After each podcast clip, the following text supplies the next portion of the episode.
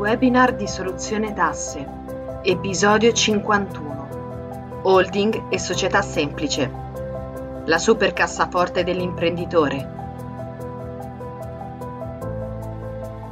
Eccoci qua, ciao a tutti, benvenuti a questo nuovo webinar organizzato da Soluzione Tasse, è un piacere come sempre essere qua con voi anche in compagnia di due professionisti del nostro team.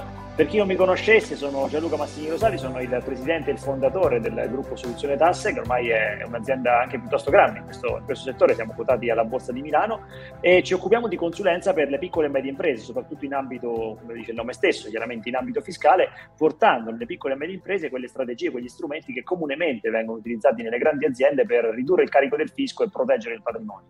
Lo facciamo diciamo, grazie ad un, ad un team, quindi lo facciamo in maniera magari un po' diversa rispetto a quello che comunemente può essere eh, utilizzato sul mercato, lo facciamo con un team di professionisti, commercialisti, consulenti di lavoro, avvocati, ex ufficiali della Guardia di Finanza, che quando diciamo, arriva da noi un, un'azienda, un imprenditore, hanno, vanno ad analizzare quel, quel, caso specifico e insieme vanno a creare appunto quel mix di strategie e di soluzioni per ridurre il carico del fisco e proteggere il, il, patrimonio. Due dei professionisti di questo team sono qua con me, quindi li vado anche a presentare, partendo dal dottor Francesco Enrico. Ciao Francesco.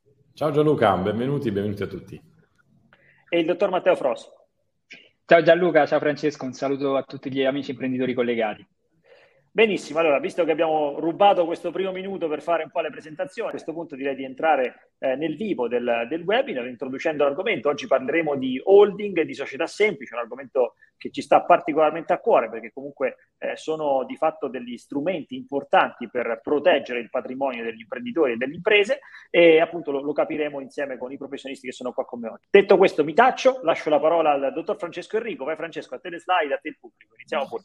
Bene, grazie Gianluca. Intanto oggi vedete da questo titolo Holding più società semplice vuol dire che è una, un titolo di due strumenti combinati che generano la cosiddetta super cassaforte dell'imprenditore. Molto spesso sentiamo parlare di holding, poi sentiamo parlare di società semplice, ma l'interazione tra questi due strumenti oggi la andremo a verificare insieme capendo quelli che sono i vantaggi e capendo anche quelle che sono le opportunità e i rischi nell'andare ad, diciamo, utilizzare degli strumenti come questi? Beh, partiamo dal presupposto fondamentale, prezzi alle stelle, incertezze del mercato e crisi economica. Ovviamente l'utilizzo di strutture che possono andare a proteggere il patrimonio, proteggere quello che noi abbiamo creato, tra cui anche le quote delle società, questa è una cosa molto importante, è oggi forse più che mai sentito e anche necessario, perché la pressione fiscale a livelli record, attraverso anche quella che può essere una riduzione della capacità di creare marginalità per l'aumento dei prezzi, potrebbe essere un mix micidiale che potrebbe inficiare anche il futuro del patrimonio e quello che abbiamo costruito in questi anni. Partiamo proprio da questo ragionamento, vediamo delle testate giornalistiche dove si parla chiaramente che eh, l'industria, no? l'Italia è più colpita dal caro energia rispetto a Francia e Germania, piuttosto che il Confartigianato eh, che scrive che le imprese sono alla disperazione per i crediti che non riescono a riscuotere. Così come per esempio gli imprenditori che sono alle, pre- alle prese con dei, dei, dei, prezzi stellari delle materie prime. Questo che cosa è? È indicativo di un cambiamento storico che deve far eh, alzare le antenne e attenzionare quanto più possibile quelli che possono essere degli strumenti di exit strategy, degli strumenti di protezione di quello che l'imprenditore ha fatto. Quindi nella logica di questo webinar metteremo al centro quello che si fa per proteggere il patrimonio personale dell'imprenditore e patrimonio aziendale e magari anche scoprendo che questi strumenti sono veramente adatti e utili a risparmiare le imposte. Da questo punto di vista parliamo proprio di uno scenario apocalittico, cioè abbiamo da due anni e mezzo dopo la pandemia il rischio di insolvenza di 700.000 imprese e la situazione internazionale si va a aggiungere ad un contesto già degradato, difficile, eh, non dimentichiamo che i contributi Covid sono state delle gocce all'interno di un mare che però, ahimè, piano piano si prosciuga. Quindi il meccanismo su cui dobbiamo eh, ragionare è che in assenza di una continuità aziendale, di una continuità di fatturato, di marginalità, il problema potrebbe essere che si va a intaccare la riserva di patrimonio che noi abbiamo costruito in questi anni. E lo spettro di una recessione diventa assolutamente concreto, anche perché il, l'inflazione, il livello generale dei prezzi, che è un'inflazione cavalcante, che in questi anni, anche parte da adesso, ma sentiremo sempre di più in questi anni i suoi effetti, potrebbe portarci ad un minore potere d'acquisto. Un effetto valanga ovviamente avviene sui costi delle imprese che rischiano ovviamente di avere delle conseguenze sui propri EBITDA e sulle proprie marginalità di primo livello. Immaginate il margine di contribuzione ridotto alle, al minimo dalla differenza no, tra i ricavi e i costi variabili potrebbe generare una non capacità di sopportazione dei costi fissi. Quindi questo è lo scenario che abbiamo previsto e quindi su questo eh, ci facciamo la domanda, quante imprese resteranno in piedi? Cioè è necessario ovviamente valutare ora per allora le possibilità di poter vederci anche fallire piuttosto che non avere quella capacità finanziaria per supportare il futuro che non è così roseo dai punti di vista degli analisti.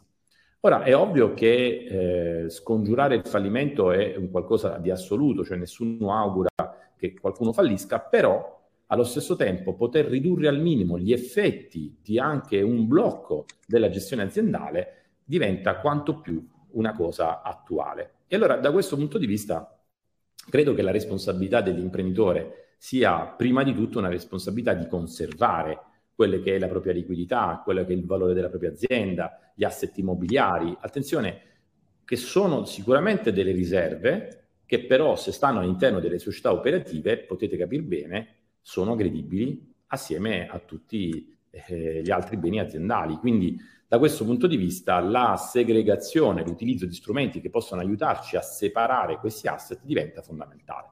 È ovvio che prevenire e pianificare sono la cura per ogni male, cioè la prevenzione, come si fa in ambito sanitario, si fa anche in ambito aziendalistico ed è fondamentale capire che ci sono delle soluzioni efficienti che possono anche non impattare dal punto di vista fiscale, perché attenzione, vedete bene, oggi spostare un asset immobiliare o fare uno spostamento di quote o cercare di mettere in sicurezza il patrimonio aziendale può avere, ahimè, un risconto dal punto di vista fiscale anche abbastanza pesante. Immaginate per esempio la vendita di un immobile costa il 10% di imposte di registro del valore dell'immobile, piuttosto che uno spostamento di quote Beh, attenzione a questo, lo spostamento di quote può valere la differenza di capital gain che c'è tra il valore nominale e il valore del patrimonio. Cioè, questi sono tutti concetti, tutti dettagli che probabilmente un imprenditore non mastica quotidianamente e che quindi vanno assolutamente attenzionati, perché poi se l'operazione viene fatta in maniera così casalinga, quindi il fai da te, potrebbe poi eh, avere la sorpresa qualche anno successivo di avere non solo il danno di aver combattuto una crisi economica, ma anche la beffa di vedersi l'Agenzia delle Entrate pronta a riscuotere delle imposte. E allora a questo punto dobbiamo farci un, un ragionamento e quindi almeno andando a creare degli elementi di protezione associati ad elementi di risparmio fiscale, potenziare la liquidità aziendale in questo momento per noi rappresenta creare quella riserva per il futuro che può aiutare a superare i momenti di crisi. Ora, perché scegliere una holding? Qui abbiamo elencato cinque motivi che possono essere sintetici, ma vi posso garantire che ce ne possono essere altri 50. Poi nelle consulenze specifiche, ecco Gianluca, questo mi va di dirlo, eh, la specializzazione è una cosa fondamentale per la scelta dei consulenti che diventano strategici in questa fase storica, perché a volte magari ci rivolgiamo alle persone con cui abbiamo sempre parlato, magari all'amico piuttosto che all'altro imprenditore e qualcuno magari avrà fatto da sé e non avrà fatto al meglio e magari lasciando uno spiraglio aperto a quelle che possono essere azioni revocatorie piuttosto aggressioni da parte dell'Agenzia delle Entrate, il cerchio non si chiude bene e quindi le, le, l'operazione non è efficace. È ovvio che la holding si sceglie per mettere al sicuro il patrimonio, la ricchezza che abbiamo prodotto. Questa, se la togliamo dall'interno della società operativa e la mettiamo all'interno di un'altra società che fa da holding, la quale non rischia il fallimento perché è una società non operativa, è ovvio che se dovesse fallire la società operativa non porta dietro anche la proprietà che abbiamo messo all'interno della holding. In più favorisce il passaggio generazionale, perché proprio stamattina avevo occasione di confrontarmi con un imprenditore durante una consulenza in cui mi diceva, ma quindi dottore, ma se noi poi a un certo punto, io e mia moglie facciamo le corna e veniamo a mancare, i miei eredi succedono in che cosa? Succedono nelle quote, quindi eh, una cosa è trasferire una quota e donare o succedere in una quota societaria, è una cosa che succede in un patrimonio. Molto spesso chi ha patrimonio non si rende conto che agli eredi potrebbe lasciare un grosso costo in termini di imposte di successione e anche questa è una variabile che la holding gestisce in maniera assolutamente efficace. permettere di, addirittura di abbassare le imposte sulla distribuzione dei dividendi scendendo all'1,2% di tasse. Poi vedremo più tardi con il dottor Frosi proprio quali sono le differenze numeriche di questo vantaggio. E in più la possibilità di diversificare i propri business estendendoli per esempio ad attività in altri settori complementari. Vi faccio un esempio. Se a capo di una società si mette una holding e questa società operativa si occupa di commercio e poi voglio aprire un settore di produzione, allora innanzitutto abbiamo contratti nazionali di lavoro diversi, rischi diversi, fornitori diversi. A questo punto è molto importante segmentare all'interno di più società con a capo una holding i vari settori di attività. Questo perché? Perché innanzitutto riduciamo il rischio tipico di ogni singola attività. Settorializziamo i rischi all'interno di quelle che possono essere le varie no? problematiche aziendali che voi imprenditori conoscete perfettamente, ma entrambe hanno il vantaggio di poter portare poi alla madre holding quelli che sono i risultati dell'attività pagando soltanto l'1,2%. In più la gestione aziendale diventa molto più efficace perché immaginate di poter avere anche una eh, migliore gestione amministrativa, cioè avere un'azienda che si occupa di fatture, eh, documenti contabili, contratti e averne un'altra, molto spesso si creano confusioni se lasciamo all'interno della stessa società tutte queste attività. Quindi verticalizzare il nostro consiglio, ma verticalizzare attraverso l'utilizzo di una holding può diventare la struttura efficace al 100%. E quindi una società che nel suo genere diventa unica perché innanzitutto rispetto alle altre società la holding non è soltanto, diciamo, una, non fa soltanto un'attività di, cordi, di eh, gestione delle partecipazioni, ma a tutti gli effetti rappresenta il contenitore della ricchezza. E allora a questo punto assomiglia alle altre società, perché è una forma giuridica identica, potrebbe essere una SRL molto simile a quella operativa, ma nella sostanza, nell'oggetto sociale, fa una cosa completamente diversa, non fa l'attività di impresa e questo la rende unica dall'assenza di rischi imprenditoriali perché non assumendo mai quello che è il rischio imprenditoriale tipico delle società operative, non corre il rischio di avere aggressioni da parte dei terzi. E allora, da questo punto di vista, che cosa succede? Matteo, sicuramente attraverso la struttura di holding, la gestione anche dei beni è una gestione completamente diversa rispetto a quello che abbiamo all'interno delle società operative. Assolutamente, Francesco. Um, mi, mi lego a questo discorso facendo una riflessione, una caratteristica in realtà che, che è principalmente italiana. Eh, in Italia abbiamo un, un, concetto di possesso limitato, io lo definisco, eh, perché spesso si, si, pensa di possedere una cosa unicamente se nell'atto di proprietà c'è scritto il nostro nome. E quindi pensiamo magari all'immobile, pensiamo che l'immobile è nostro unicamente se sull'atto di, eh, di acquisto del notaio c'è scritto il nostro nome. Però ecco, Pensiamo proprio al caso della holding. Eh, l'imprenditore costituisce la sua holding, di cui quindi è socio, è direttamente lui il soggetto, quindi gestore di, quella, di quell'attività. La holding acquisterà l'immobile. Ora, sull'atto di proprietà c'è scritto il nome della holding, ma parliamoci chiaro, chi è che ha la possibilità di utilizzare quel bene? Chi è che lo gestisce? Sarà il nostro imprenditore. Ma che cosa abbiamo generato in questo caso? una vera e propria separazione patrimoniale. Perché essendo in questo caso la holding un soggetto, se parliamo per esempio di una holding SRL, un soggetto dotato di personalità giuridica, avrà un'autonomia, quella che definiamo un'autonomia patrimoniale perfetta. Quindi il patrimonio della holding è totalmente separato dal, dal patrimonio dell'imprenditore. I rischi che ha quindi questo immobile sono limitati alle azioni che compie la holding. Ma se la nostra holding non ha esposizioni, perché l'abbiamo costruita come una vera e propria cassaforte, quindi non ha rischi di attacchi ne, da parte magari di eh, fornitori, di, di, di, dipendenti, dello stesso Stato. A questo punto, quindi, chi è che potrebbe aggredire quelli, quell'immobile? E questo è molto interessante anche quando noi eh, ci troviamo in, sede, in, fase di consulenza, eh, analizziamo le varie possibilità che abbiamo, che abbiamo, di fronte. E spesso, ecco, quando parliamo di strumenti di protezione, di segregazione del patrimonio, si mette un po' in contrapposizione il mondo delle holding dal mondo dei trust. Il trust è uno strumento eh, che io ritengo molto interessante, ma che in Italia è poco diffuso. È uno strumento in realtà di derivazione anglosassone che abbiamo un po' eh, preso dal, dall'estero, anche se ancora non è così, così sviluppato. Eh, questo in realtà perché avviene? Eh, principalmente per un discorso di costi. eh, inserire, creare una struttura con un, un, trust può essere molto molto costoso, molto molto dispendioso.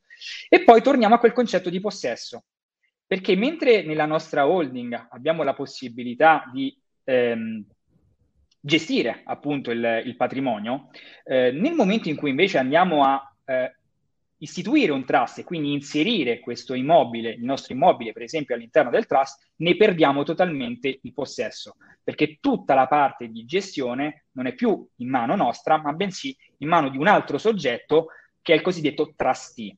Quindi capite bene che già un pochino abbiamo questo limite a capire il, la differenza fra il possesso, il titolo e quant'altro. Aggiungiamoci anche un ulteriore elemento che non siamo noi a gestirlo, capite bene il perché il trust non è così diffuso.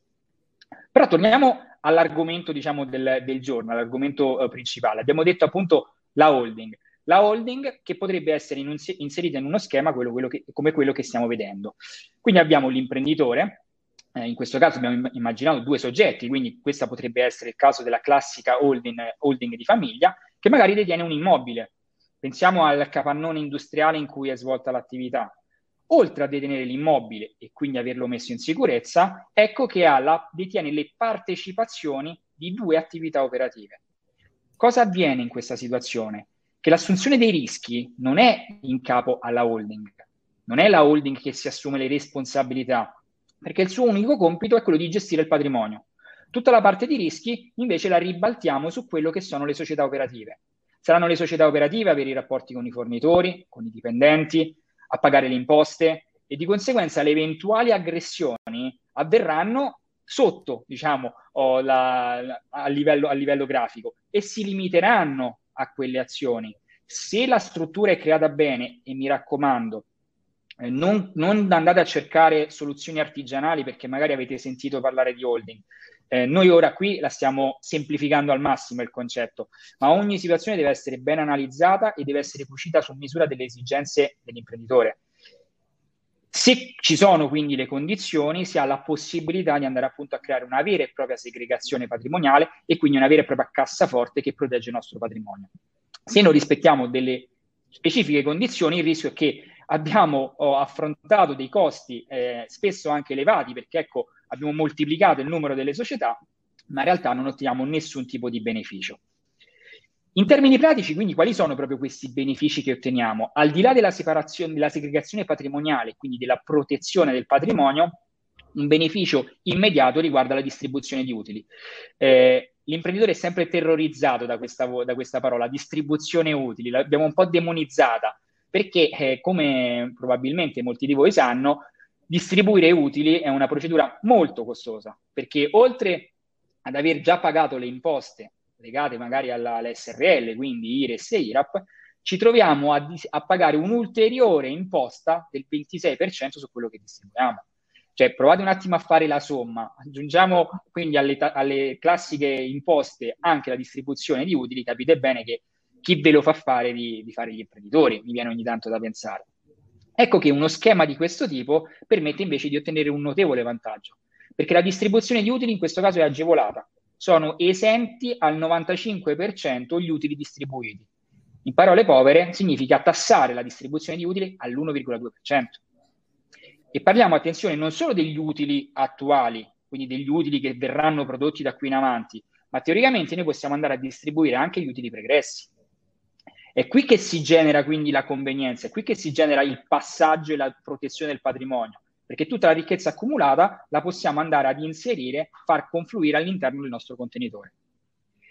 Altro elemento molto molto vantaggioso che anche qui è molto sottovalutato, spesso eh, non, non, si fa eh, molto, molte considerazioni su questo, su questo aspetto, riguarda l'INPS.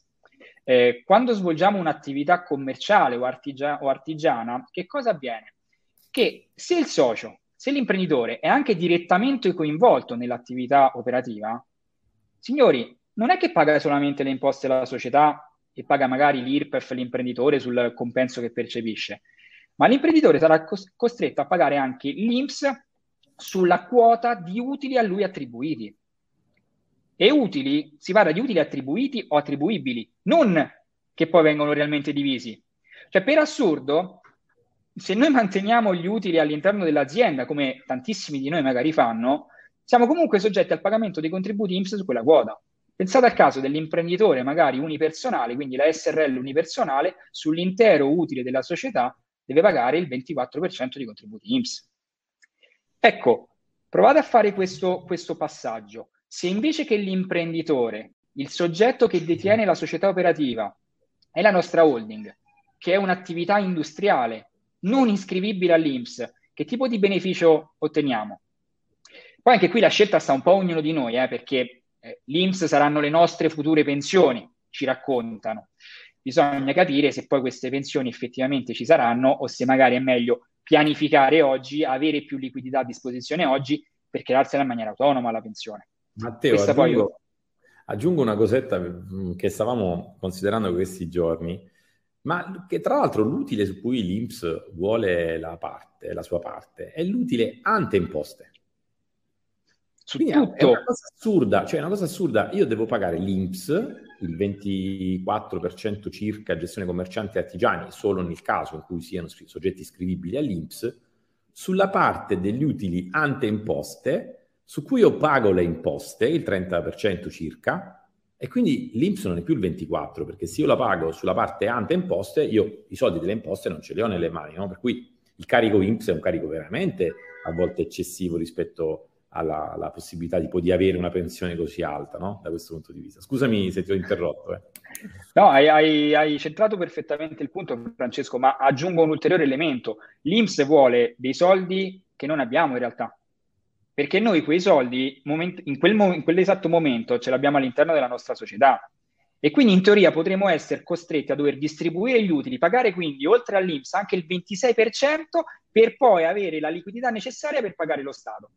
Eh, noi eh, facciamo questi calcoli ormai quotidianamente e chi ha un SRL eh, sia ben seduto un attimo sulla sedia perché ha una tassazione che si avvicina al 70%, se consideriamo tutti questi passaggi. Quindi capite bene eh, come sia importante la pianificazione, eh, la pianificazione fiscale per andare a valutare queste possibilità che non sono solamente di protezione patrimoniale, ma anche proprio di gestione della liquidità.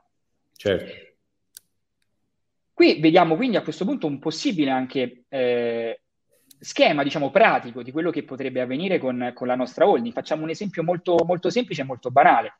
La società operativa, quindi in questo, in questo caso Commercio SRL, produce 100.000 euro di utili, quindi abbiamo qua immaginato che sono già utili, eh, già soggetti a tassazione, quindi è il netto che residua, e procede alla distribuzione.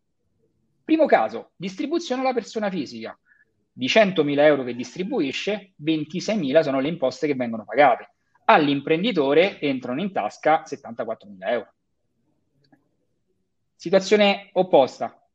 Abbiamo creato il nostro schema, quindi siamo, ci siamo strutturati con una, con, una, con una holding, non siamo più quindi soci diretti come persone fisiche. La commercio SRL in questo caso andrà a distribuire in favore della nostra holding abbiamo detto prima che c'è un'esenzione del 95% della tassazione, gli utili che noi andiamo a, a soggettare all'imposta sono solamente 5.000 euro, significa che l'imposta complessiva è 1.200 euro. In tasca, o meglio, nella nostra altra tasca, perché la holding può essere considerata l'altra nostra tasca, entrano circa 98.000 euro. Capite bene la differenza? Provate anche a immaginarlo su cifre più grandi. Eh, l'impatto è notevole. Ma non finisce qui, diciamo, il beneficio, il beneficio della holding, perché altri due vantaggi molto interessanti, eh, a nostro parere, possono essere quelli relativi, per esempio, alle partecipazioni estere. Eh, oggi ci troviamo in un eh, mercato sempre più globale, quindi tantissimi business si stanno sviluppando anche, anche all'estero. Uh, con internet, pensiamo ai, ai nostri e-commerce magari, eh, chiunque ormai anche per i, i, più semplici servizi hanno un sito internet e vendono i propri servizi online, che possono essere acquistati da chiunque. Eh, questo potrebbe portare quindi alla necessità anche di eh, costruire, di eh, creare delle realtà all'estero. Però ci si pone il problema, la realtà all'estero come la gestiamo? Come facciamo poi a riportarci i soldi a casa? Ecco, la holding potrebbe fare al caso nostro, che a questo punto la realtà estera, siamo una società magari in, in Inghilterra, in Francia, dove, dove abbiamo necessità di andarla a costruire, è controllata non più dal dalla persona, ma è controllata dalla nostra holding, abbiamo la possibilità quindi di accentrare in ogni momento la liquidità all'interno della nostra cassaforte. Mi, eh, mi permetto, Matteo, mi permetto di interromperti un secondo perché poi stanno arrivando una marea di domande. Eh, magari tocco un attimo questo argomento perché è importante. Eh, Luigi, Vincenzo, Riccardo ci stanno chiedendo, ma poi eh, ecco Alessandro, ma poi cioè, se, se, devo tirare fuori i soldi dalla holding come funziona? L'importante lì è capire che stiamo facendo pianificazione fiscale. Quindi pianificazione fiscale vuol dire anche capire effettivamente che cosa ci devo fare con questi soldi, perché devo tirare fuori questi soldi dalle holding e come ho fatto anche la pianificazione a valle della holding, cioè la pianificazione che ho fatto prima ancora sulla società operativa. Poi possiamo parlare di, di holding, no? perché poi la holding la dobbiamo tenere in considerazione per la protezione del patrimonio, ma anche per la creazione di una cassaforte dove vado a mettere tutti quelli che sono diciamo, proventi che non mi servono per la vita di tutti i giorni, perché poi la vita di tutti i giorni riesco a spesarmela, a pagarmela con una serie di, di pianificazioni fiscali, di strategie che adotto all'interno della società operativa. Tutto quello che non, non serve per la vita, diciamo, normale, non so, mi bastano 100.000 euro per vivere, 200.000 euro per vivere, benissimo, tolto quello che mi serve per vivere, tutto il resto dovrò in qualche modo andarlo a inserire in cassaforte, farci degli investimenti, degli immobili, tutta una serie di altre cose che faccio attraverso la holding e poi diventa patrimonio che devo chiaramente tutelare. Allora la domanda che, che, dovrei, che, che faccio quindi a queste persone eh, è perché devi tirar fuori anche soldi dal salvadanaio? Allora, in funzione della motivazione si capisce se devo tirare fuori effettivamente questi soldi dal salvadanaio, allora quando li tirerò fuori eventualmente ci pagherò delle imposte se non ho capito magari come farlo in maniera eh, diversa, oppure i soldi possono rimanere tranquillamente nel salvadanaio perché gli investimenti li posso fare proprio con la holding, come stiamo, come stiamo dicendo adesso, quindi ci posso comprare gli immobili, ci posso comprare delle altre partecipazioni, ci posso comprare eh, dei beni durevoli, dei gioielli, delle opere d'arte, tutta una serie di cose possono essere fatte anche direttamente con la holding, perché ricordiamoci che la holding è sempre la nostra tasca, allora tasca destra, tasca sinistra, ma sempre la tasca e i pantaloni sono comunque i miei. No? Questo era giusto per dare qualche risposta a, a 3-4 che avevano fatto la stessa domanda in contemporanea. E, e, poi, visto che comunque le domande ce ne sono molte altre, voglio anche cogliere l'occasione per eh, dare appunto un'opportunità ai nostri amici che ci stanno seguendo, vi faccio comparire sotto il video in questo momento, vi comparirà, vi è comparso adesso un, un bottone con il quale potete chiedere gratuitamente una consulenza con i nostri consulenti. Ovviamente non posso mettervi tutti quanti in contatto con il dottor Frosi e il dottor Enrico, siete 250 persone collegate in questo momento, però vi abbiamo messo a disposizione dei consulenti che possono parlare con voi gratuitamente per rispondere a delle domande, ma soprattutto anche per farvi delle domande, capire effettivamente quella che è la vostra situazione di partenza e se ci sono i presupposti per utilizzare uno schema di questo tipo di protezione patrimoniale o altre strategie per la protezione patrimoniale o per la riduzione del carico fiscale. Quindi eh, cliccando su quel bottone apparirà un form con due o tre domande, rispondete a quelle due o tre domande, nei prossimi giorni i nostri consulenti vi chiameranno per approfondire il vostro caso specifico e capire nel, nel, nel vostro caso tutte quelle che sono le strategie che si possono adottare. Poi se ci saranno i presupposti chiaramente vi metteranno in contatto anche con i professionisti del nostro team. Noi adesso andiamo avanti con, con il webinar, a qualche altra domanda chiaramente cercheremo di rispondere rispondere, ma nel frattempo appunto avete la possibilità di chiedere una consulenza con i nostri consulenti cliccando sul bottone che vi è comparso sotto il video. Andiamo pure avanti Matteo. Sì, grazie Gianluca, grazie per la precisazione. Abbiamo visto ecco, anche le domande Michela, Morena, tutte interessate a tirar fuori i soldi dalla, dalla holding, ma come giustamente hai detto è il salvadanaio. Nella holding vanno i risparmi. Il fabbisogno non lo prendiamo prima, il fabbisogno lo, fa, lo tiriamo fuori con la pianificazione che vi ricordo, la pianificazione fiscale la facciamo tutti i giorni, non si fa solamente in un momento, non si fa solamente ci si siede una volta a tavolino con il consulente e abbiamo fatto pianificazione. Tutti i giorni bisogna fare pianificazione, è un processo continuo durante l'anno ed è lì che si riescono ad ottenere i risultati migliori e sicuramente più performanti per, per le vostre realtà. Eh, ultimo vantaggio ecco, di questa slide, ci eravamo fermati a metà, è l'IVA di gruppo. Eh, pensate quindi, ritorniamo quella, all'esempio che avevamo visto anche prima, quindi più realtà operative, potrebbe esserci la situazione in cui magari abbiamo una società che eh, per esempio potrebbe fare tante operazioni nei confronti dell'estero e quindi avere un credito IVA abbastanza elevato che non riesce più a gestire, non riesce più a compensare, dall'altra parte invece abbiamo un'attività produttiva magari localizzata in Italia con un debito di IVA elevato eh, di base, eh, essendo due realtà differenti, non avrebbero possibilità di, eh, di, di, compensare a vicenda questo credito. Ecco, uno schema con, con, la holding ci potrebbe permettere di rientrare nella casistica delle cosiddette IVA di gruppo, quindi eh, richiedere il, l'IVA di gruppo che ci, fa sì, fa, ci permette di considerare l'intero gruppo aziendale come un unico soggetto. Quindi anche ai fini IVA avremo la possibilità di compensare eventuali crediti che risultano su una società con debiti che invece risultano dall'altra. Quindi anche quando magari ci troviamo in situazioni con eh, crediti IVA che non sappiamo più che farci con questo credito, li chiediamo al rimborso. Aspettiamo perché prima che ci danno i rimborsi poi di tempo ne passa. Però a questo punto mi, mi viene in mente una domanda, quindi eh, ti, chiedo, ti, chiedo, Francesco, eh, abbiamo parlato di, di, di, protezione del patrimonio, abbiamo parlato quindi di holding, principalmente SRL in questo caso, ma possiamo fare un ulteriore scatto, un ulteriore livello, possiamo aggiungere un ulteriore elemento di blindatura per, nel, sul nostro patrimonio?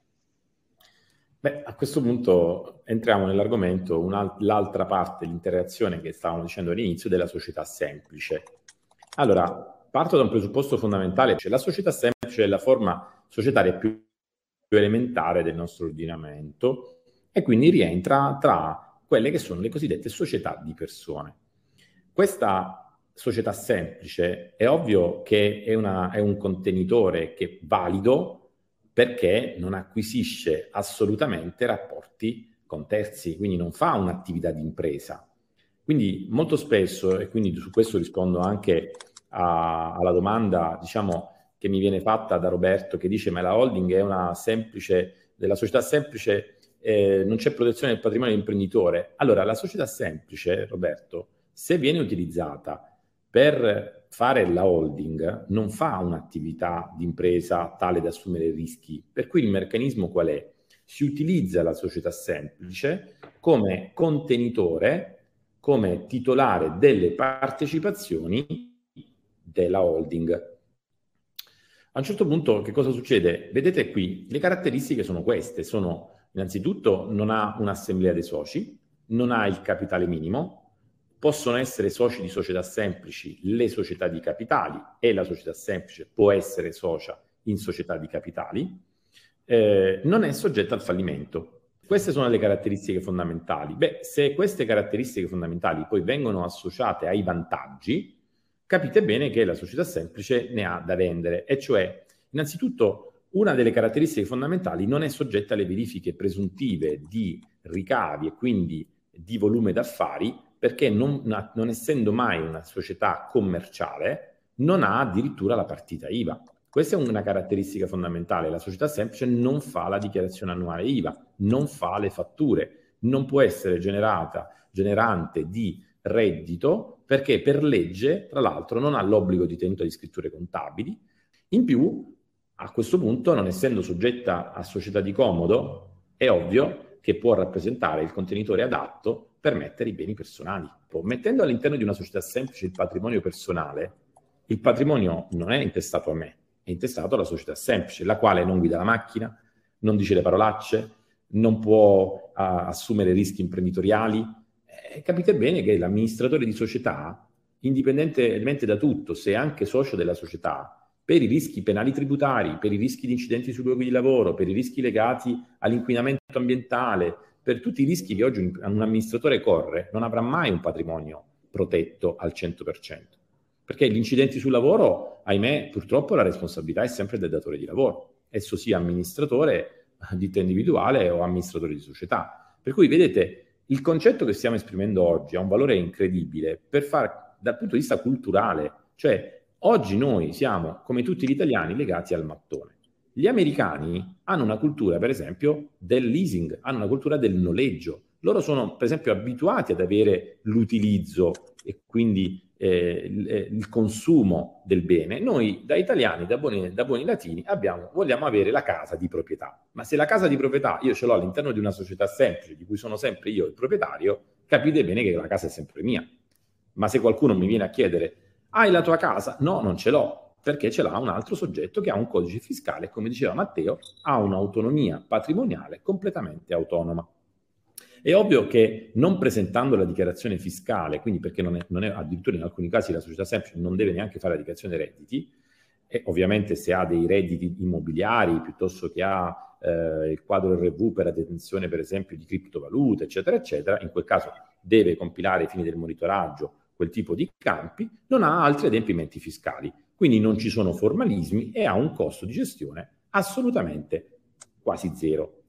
Il vantaggio assoluto è che l'atto di costituzione della società semplice è un atto che non viene regolato da quelle che sono le norme legate alle società di capitali, ma è un atto che può essere assolutamente gestito tra compatti che sono legati alle esigenze dei soci e quindi può essere scritto in maniera assolutamente autonoma che cosa succederà al patrimonio quando muoio, che cosa succede alla liquidazione della quota nel caso in cui uno dei soci recede, a che valore ritribuisco il socio che riceve. Vedete, sono tutta una serie di regole che oggi sulle società di capitali seguono il codice civile e non possono essere regolate. Nella società semplice c'è una libertà di azione e di conformazione del patto sociale completamente libera e autonoma.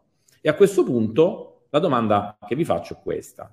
Ma nel momento in cui voi aveste dei figli e aveste un patrimonio da trasferire ai vostri figli, preferireste trasferirli una proprietà indivisa e quindi lasciando in capo ai vostri figli una serie di problemi, di problematiche e l'intestazione diretta del bene, magari immaginate figli che possono non andare d'accordo con loro, eh, eredi che possono non andare d'accordo con altri eredi, l'intervento per esempio di, terzi, di terze figure, mariti, generi, eccetera, eccetera, nuore, eccetera, eccetera, la società semplice crea un fondo familiare separato rispetto alle persone.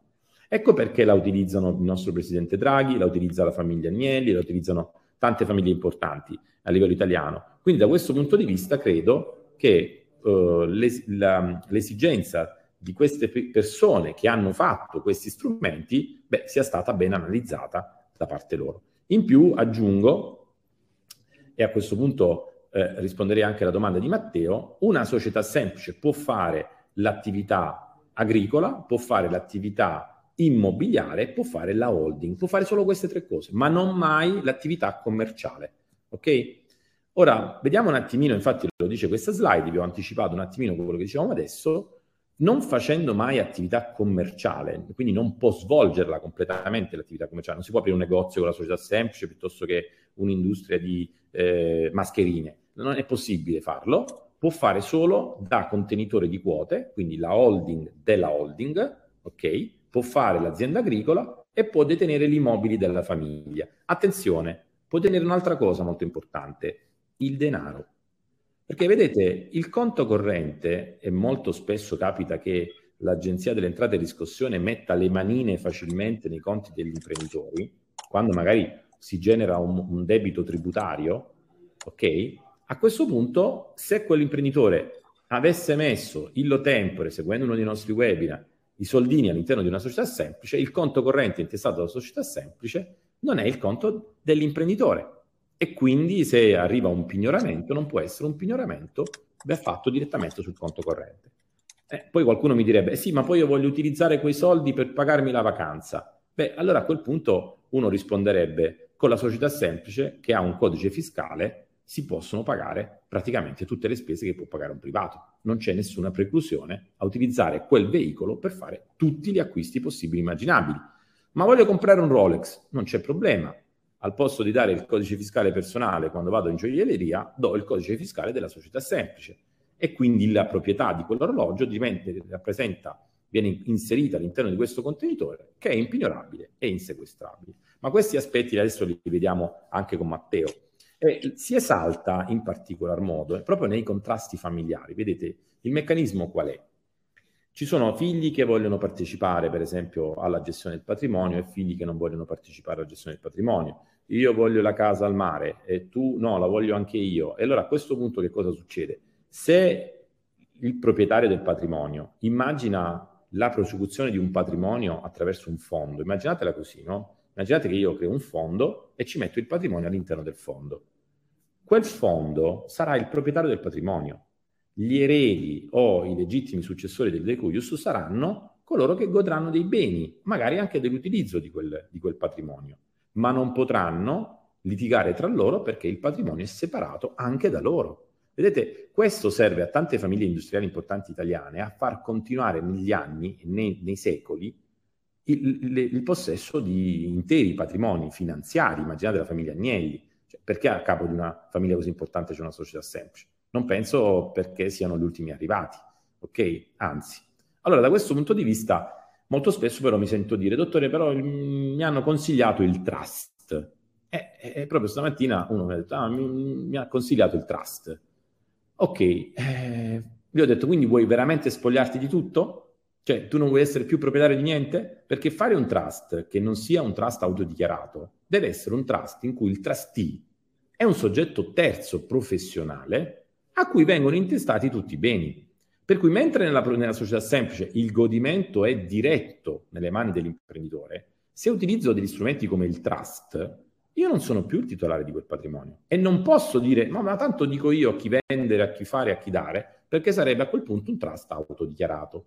E se un trust è autodichiarato, potete stare tranquilli che è un trust nullo. E se c'è un pignoramento, un'azione revocatoria, un'attività che serve per aggredire il patrimonio, assolutamente fattibile perché il trust è nullo. Attenti a questi passaggi. Eh.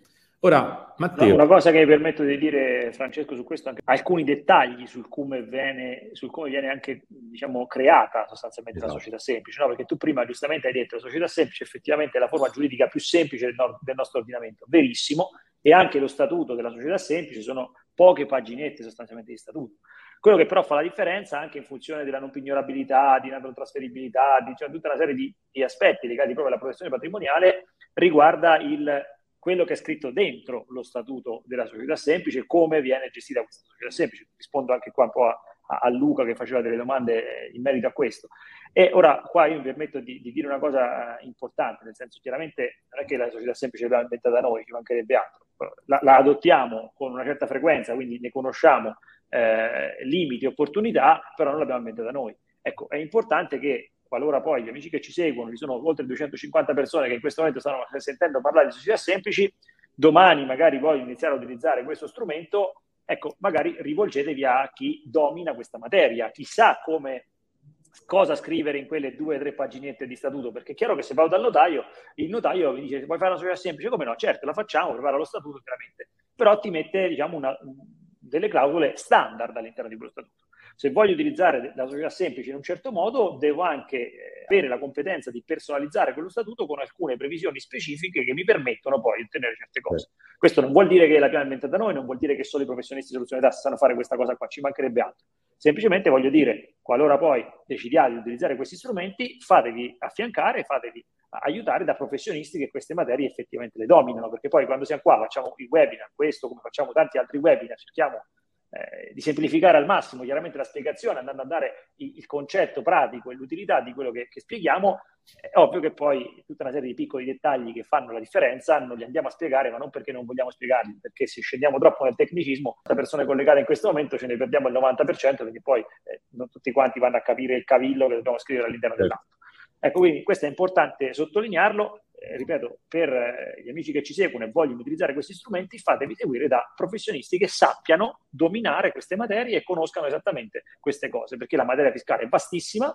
Un professionista che è capace magari a fare determinate attività, anche di operazioni straordinarie, che le conosce a menadito, non è detto che conosca questo strumento come conosca altri strumenti. Quindi è importante fare in modo di farsi seguire da chi questa roba la maneggia e la sa poi effettivamente mettere in pratica nel modo corretto. Chiudo la parentesi e ti rilascio la parola. Grazie Gianluca, no?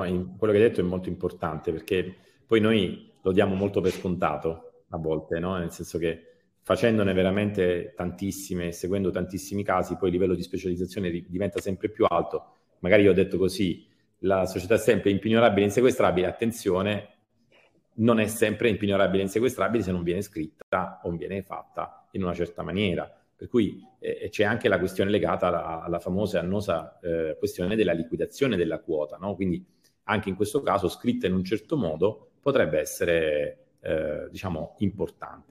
Matteo, intanto ehm, che cosa possiamo dire di quelli che sono gli effetti no, della divisione tra aziende familiari e aziende non familiari? Cioè, perché questa slide è così importante. L'85% sono aziende familiari, quindi che vuol dire questa slide? Ah, questa slide è, è significativa a, no, a, mio parere, a nostro parere, perché eh, spesso viene sottovalutato oh, l'aspetto ri- relativo al passaggio generazionale. Eh, come vedete, cioè, come riporta anche la slide, l'85% delle aziende sono familiari, quindi sono gestite da un nucleo familiare. E allo stato attuale probabilmente questo nucleo familiare ha già passato il primo passaggio, perché magari abbiamo oh, la, l'azienda costituita magari nel, nel, nel, boom economico degli anni 70, degli anni 80 e adesso arrivati alla seconda generazione di imprenditori. E questo deve, deve far ben riflettere, perché se all'interno della, della famiglia non si è costruito un vero e proprio management eh, imprenditoriale, quindi non si è magari eh, cercato di lavorare sulla futura generazione, ecco che la nostra azienda, che magari fino a questo momento ha sempre funzionato, ha, ha, realizzato ottimi, ottimi fatturati, ottimi utili, ha sempre regolarmente pagato tutto quanto, potrebbe andare in crisi. E quando va in crisi un'azienda, il problema non è solo dell'imprenditore. Eh, la crisi dell'azienda diventa un elemento anche che ha un impatto sociale, perché ricordiamoci sempre che l'azienda fa parte di un indotto in cui sono presenti lavoratori, che quindi portano a casa lo stipendio per il sostentamento delle famiglie, ma la crisi dell'azienda si potrebbe ripercuotere anche magari su aziende collegate. Pensiamo al caso in cui magari io ho una, un'azienda con un, un, unico, un unico fornitore, un unico cliente, rischio di andare in difficoltà. Quindi la continuità aziendale a tutti gli effetti vero e, e proprio problema sociale, cioè dobbiamo pensar, pensare più grande. Il fatto di essere appunto aziende familiari, eh, come ci dice anche, anche questa, questa, slide, guardate il dato, il dato è, è significativo, solamente il 30% sopravvive al fondatore, quindi solamente il 30% diciamo che arriva alla seconda generazione. Il 13% arriva alla terza generazione, il 4% alla quarta. Cioè significa che il 96% delle aziende italiane, visto che gran parte, abbiamo visto, sono a livello, a livello familiare, fra qualche, qualche decennio probabilmente non esisterà più. Non esisterà più perché non si è riusciti a lavorare su questo passaggio di patrimonio. Ed è qui fondamentale quindi lavorare anche sulla corretta forma societaria. Noi parliamo di holding, parliamo di società semplici perché sì, c'è la protezione del patrimonio, ma c'è anche l'unificazione del patrimonio. Pensate a quello che può accadere se il, patri- il patrimonio societario fosse frastagliato fra decine e decine di aziende. Eh, muore l'imprenditore, questo patrimonio deve essere distribuito. Mi viene in mente ecco, un esempio proprio di, di questi giorni. Eh, è, è, deceduto un grande imprenditore italiano che è appunto Leonardo Del Vecchio, che aveva, è proprietario, aveva un patrimonio stimato di circa 40 miliardi. Quindi immaginate che cosa significa andare a distribuire fra gli eredi 40 miliardi. E gli eredi non è che erano un paio di persone. Però sono problemi che vorremmo avere, eh, Matteo? Ass- assolutamente, assolutamente. Però collegandoci a questo aspetto, considerate anche che, che del, Leonardo Del Vecchio, grandissimo imprenditore, ha avuto anche una, una vita, così dire, divertente, perché eh, vari matrimoni, sei figli, e ora questo patrimonio viene diviso fra tutte queste persone. Quindi immaginate che cosa può, può, potrebbe succedere a distribuire un patrimonio così vasto che si eh, articola in tante, in tante, proprietà, in tante aziende, pensiamo a Luxottica, Ray-Ban e quant'altro, dividerlo su sei, o meglio, sei persone differenti. Perché è stato destinato il 25% del patrimonio all'attuale moglie, restante 75% ai sei figli. Del Vecchio è stato un imprenditore lungimirante da questo punto di vista perché che cosa ha fatto? Ha, unif- ha unito il patrimonio all'interno della sua holding. Di conseguenza il passaggio generazionale non riguarderà tutte le singole realtà con tutti i singoli atti, ma riguarderà l'unica società. Poi dovrà, diciamo, eh, dovranno essere bravi gli eredi a portare avanti il, il suo, la sua idea, il suo progetto imprenditoriale. Eh, un esempio potrebbe essere pure quello eh, della, della famiglia Agnelli. La famiglia Agnelli ha utilizzato appunto le, la, la, società semplice come strumento. E che cosa è stato fatto? Qual è, stata, qual è stata la caratteristica principale? È che lavorando sullo statuto, nello statuto della società semplice degli Agnelli, la famosa dicembre società semplice, sono state stabilite anche le regole per la continuità futura, cioè chi, do, chi sarebbero dovuti essere i, i soggetti, eh, gli eredi destinati a portare avanti il progetto imprenditoriale. Noi parliamo di una società costituita nel 1984 che ha dettato le regole di funzionamento ancora ad oggi. Se oggi John Elkan è capo del gruppo Agnelli, è grazie alle regole che erano state stabilite dagli allora eh, fondatori della società dicembre del 1984. Quindi capite com'è importante anche pianificare quello che sarà il dopo di noi. Perché il rischio è che magari noi abbiamo operato in maniera perfetta nella nostra vita, ma poi eh, per eh, forse anche troppa voglia di, eh, di, di, di, mantenere su di noi il potere, il controllo, mandiamo in fumo tutto quanto perché non abbiamo scelto magari la giusta forma giuridica per mettere in sicurezza il nostro patrimonio e lasciare soprattutto alle future generazioni. E andando, andando, quindi ecco, un po' in conclusione del, del, del, del webinar, ecco, parliamo di super holding. A questo punto abbiamo creato uno schema, abbiamo parlato di società semplice, di holding, di società operativa. È a tutti gli effetti una super holding. Qui Francesco, ecco, ti chiedo anche un, un tuo parere. Eh, nel momento in cui abbiamo una struttura di, que- di, questo tipo, cioè che tipo di vantaggio si riesce a ottenere, quali sono realmente i benefici che andiamo a, ad ottenere con uno schema composto appunto da super holding, società semplice, che ecco, ci fa già sognare un po' il termine, una holding e poi una società operativa. Beh, intanto di sicuro eh, è fondamentale capire una cosa, Matteo, che le società a responsabilità limitata sono società che hanno le quote che sono pignorabili e sono sequestrabili. E a quel punto avere una società holding che a capo non ha poi una schermatura, una protezione delle partecipazioni a capo, mentre è protetto da sotto, perché da sotto c'è la responsabilità limitata sulla società cooperativa, che ovviamente ha determinate condizioni, questo lo dico a, car- a caratteri cubitali, a determinate condizioni esclude la responsabilità della holding. Ok? Quindi anche su questo mi raccomando attenti perché c'è un aspetto fondamentale che si chiama direzione e coordinamento dell'ente societario, che chi poi vai dal commercialista, vai dal notaio, che magari non hanno avuto granché di esperienza, non hanno affrontato casi anche dove si è aggredita la holding, no? perché magari il creditore particolare voleva aggredire la holding, e magari c'erano di verbali, c'erano delle situazioni o la struttura stessa era stata strutturata in modo tale da non creare questa netta separazione tra la responsabilità della casa madre e la responsabilità della figlia e a quel punto magari si è trovato anche la responsabilità di quello di sotto. Però parliamoci chiaro, Matteo, se tu hai un debito personale e io te lo vengo a pignorare, io vedo che tu hai le quote e quindi la società semplice da questo punto di vista, come dicevo prima, mette anche le quote societarie in protezione, oltre che il patrimonio immobiliare, il patrimonio immobiliare e tutto quello che ci stiamo dicendo. Guardate che non è un, diciamo, una cosa banale quella che stiamo dicendo oggi, perché nell'ambito del, del, contesto storico in cui ci stiamo muovendo, queste attività formative che stiamo facendo sono veramente un grande valore che stiamo trasferendo, indipendentemente da poi dal fatto che uno vuole fare con la soluzione tasse piuttosto che no la consulenza, ma questo fa capire, signori, attenzione, ci sono degli strumenti, utilizzateli, formatevi, informatevi, perché alternativamente poi quando arriverà lo tsunami o se arriva un problema, se ci hai pensato prima è un discorso, se ci hai pensato dopo, l'azione revocatoria è dietro l'angolo, tutto quello che costruisci in quel momento è tutto revocabile. E da questo punto di vista la società semplice fa la super holding. Vedete, questo è proprio lo schema. Questo è lo schema della super holding.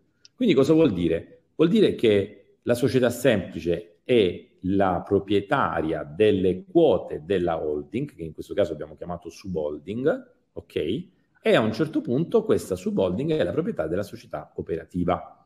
Quindi la cosa importante, che poi ecco, e così rispondo anche ad una domanda di Alessio, questa società semplice fatta da mani esperte può essere in chiaro o schermata. Cosa vuol dire in chiaro o schermata? Vuol dire che io posso decidere di far sapere a tutti chi sono i proprietari finali della società super holding, della società semplice, e allora viene iscritta in Camera di Commercio, c'è pubblicità dichiarativa. In altri casi si può decidere di farla schermata perché dice guarda non voglio che si sappia che alla fine eh, la società semplice appartiene a me, a Tizio, a Caio. Ok? Quindi anche su questi dettagli, vedete poi come si entra nello specifico, può, può esserci una checklist di 50 domande che si possono fare durante la costituzione della società semplice è ovvio che tutti questi dettagli vi posso garantire che fanno veramente la differenza. Per cui, ecco, eh, Gianluca, io chiuderei con, con, questa, con, questo passaggio di consegna a te perché, perché oggi non siamo più quelli di una volta, abbiamo, abbiamo tanti strumenti di formazione e informazione. Anche immagino che i nostri webinar vengano seguiti anche da tantissimi colleghi che probabilmente attenzionano gli argomenti, studiano, si formano, però io mi rivolgo agli imprenditori. La possibilità di poter conoscere nel dettaglio come funzionano questi strumenti e adottarlo è un investimento per il proprio futuro.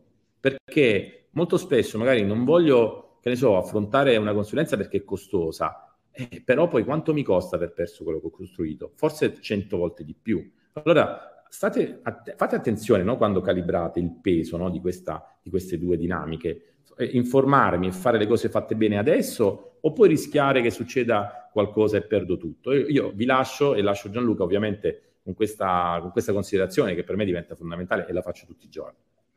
Grazie mille Francesco, è un po' come, come il detto che dice la, la, formazione costa tanto ma l'ignoranza costa molto di più, no? questa, è, questa, è la sintesi diciamo, massima di quello che stava dicendo Francesco chiaramente. Io ringrazio tutti voi per essere stati qua, ringrazio il dottor Enrico e il dottor Frosi per la straordinaria spiegazione come, se- come, sempre, quindi estremamente esaustiva e chiara e semplice, anche nonostante l'argomento fosse piuttosto ostico. Ringrazio tutte le persone che sono state qua con noi collegate e ci vediamo al prossimo webinar. Ciao a tutti. Ciao a tutti. Ciao a tutti.